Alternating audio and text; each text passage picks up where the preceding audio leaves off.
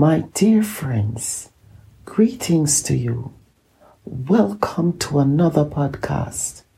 I'm trusting you are pressing on in hope, believing and anticipating your time of breakthrough.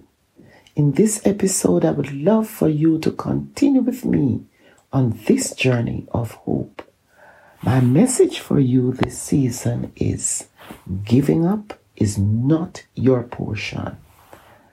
As a reminder, you are invited not to dwell on the things and situations you are not able to change, but rather focus on the things that can change your life for the better. I even have a song at the end to help you along. Look at where you are now. What are your thoughts? Are you thinking what could have been or would have been?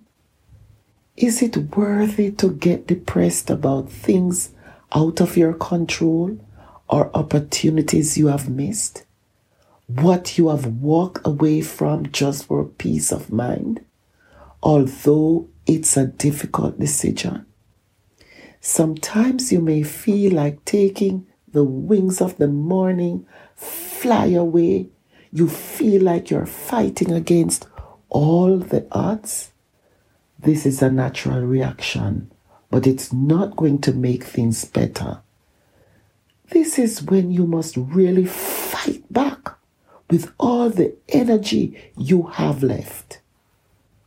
Have you been reflecting on the past, wondering what you could have done better? The agonizing bad choices, maybe trying to fix things that was not your doing?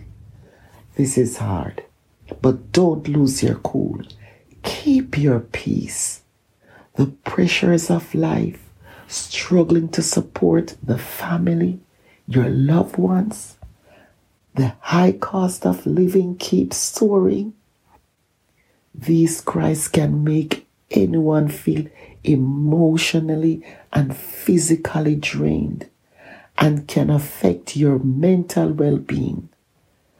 Do you feel like maybe you cannot make it for the next day? Never mind going over another week. Before this year is over, consider how you're going to strategize a plan to make things better for your well being. Because this is important before any other plan. We must be well to do things we anticipate for our lives. Please ponder, consider what's the next step? What's the next move for my victory? Rather than worrying over pain and hurt, deception, people who have wronged you, people who misunderstood you, be not dismayed, my friend. Do not be disheartened let me suggest to you forgiveness is a key for a settled peace and lowers the blood pressure and settles the heart. I say to you, be encouraged. Speak to yourself, as I always say. There is hope even in very hard times or situations.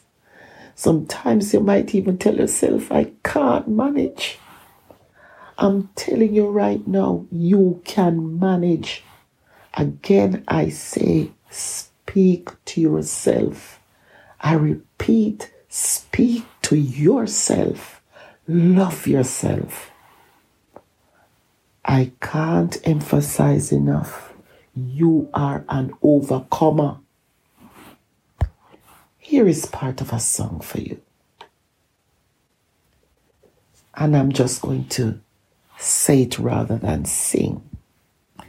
Be not dismayed, whate'er betide, God will take care of you. Beneath his wings of love abide, God will take care of you. God will take care of you through every day, all the way. He will take care of you. God will take care of you. Look at the birds of the air. They neither sow nor reap nor gather into barns, and yet your heavenly Father feeds them. Are you not of more value than they? Coming from Matthew 6, verse 26 from the ESV version. God is more than able to look after you, my friend. He is a wonderful provider. He has always been our helper.